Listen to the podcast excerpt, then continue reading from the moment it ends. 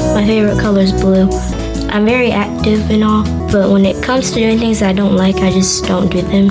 Um, what kind of activities do you like to do? Sport, football, soccer, basically any sport. What position were you on the soccer team? Goalie. Did you like being goalie? It was fun. So, um, we, you're 11. So, what grade are you in? Six. Tell me about that. What What are some things that you're looking forward to about starting middle school, and maybe what What are some things you're excited about?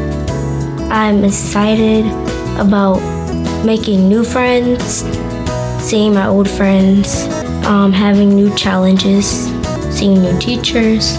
Basically, I'm a girly girl, but sporty. Why do you think that that matters? Like somewhere where you can be forever, somewhere that you could be permanently. because then I won't have to keep traveling. But I like to travel, but I don't like having to take my stuff with me. So, in thinking about a family that you think would be good for you, Dogs, cats, animals, why do you think family matters? Why is family important?